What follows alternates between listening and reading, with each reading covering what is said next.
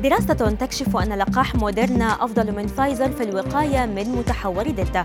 السلطات الصحية الأمريكية تشجع الحوامل على لقاح كورونا، ودراسة تقدر فقدان مليون ونصف المليون طفل لآبائهم أو أجدادهم بسبب كورونا. أبرز أخبار الساعات الأربع والعشرين الماضية في دقيقتين على العربية بودكاست.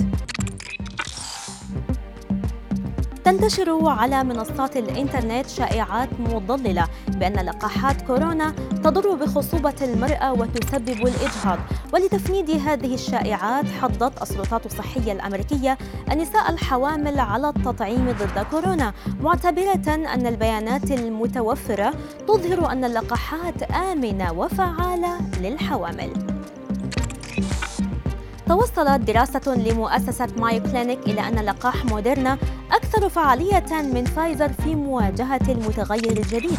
وأكدت الدراسة أن فعالية اللقاحين التي كانت بنسبة 90% في يناير الماضي انخفضت بعد ظهور متحور دلتا. ومع ذلك كان أحدهما لا يزال أكثر فعالية من الآخر إذ أن نسبة موديرنا انخفضت إلى 76% بينما انخفضت فايزر إلى 42% بحسب نتائج الدراسة التي شملت أكثر من 50 ألف مريضاً.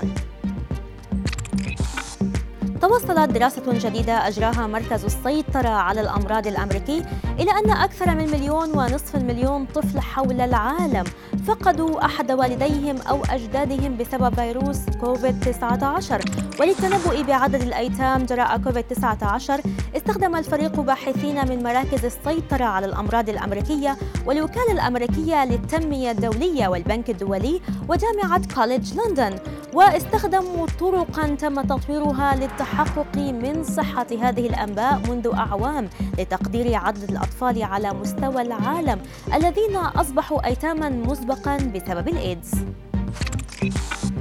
نشر موقع ميديكال اكسبريس الطبي المتخصص نتائج دراسة ألمانية أفادت بأن تجمعات صغيرة من البروتينات المعروفة باسم AB أوليغوميرز يعتقد أنها وراء السبب الرئيسي لتطور مرض الزهايمر. وحسب الموقع لم يتضح بعد. أين وتحت أي ظروف تتشكل هذه التراكمات السامة؟ فقد وجد الباحثون أن البيئة الحمضية قليلا قد تساعد على تطور مرض الزهايمر.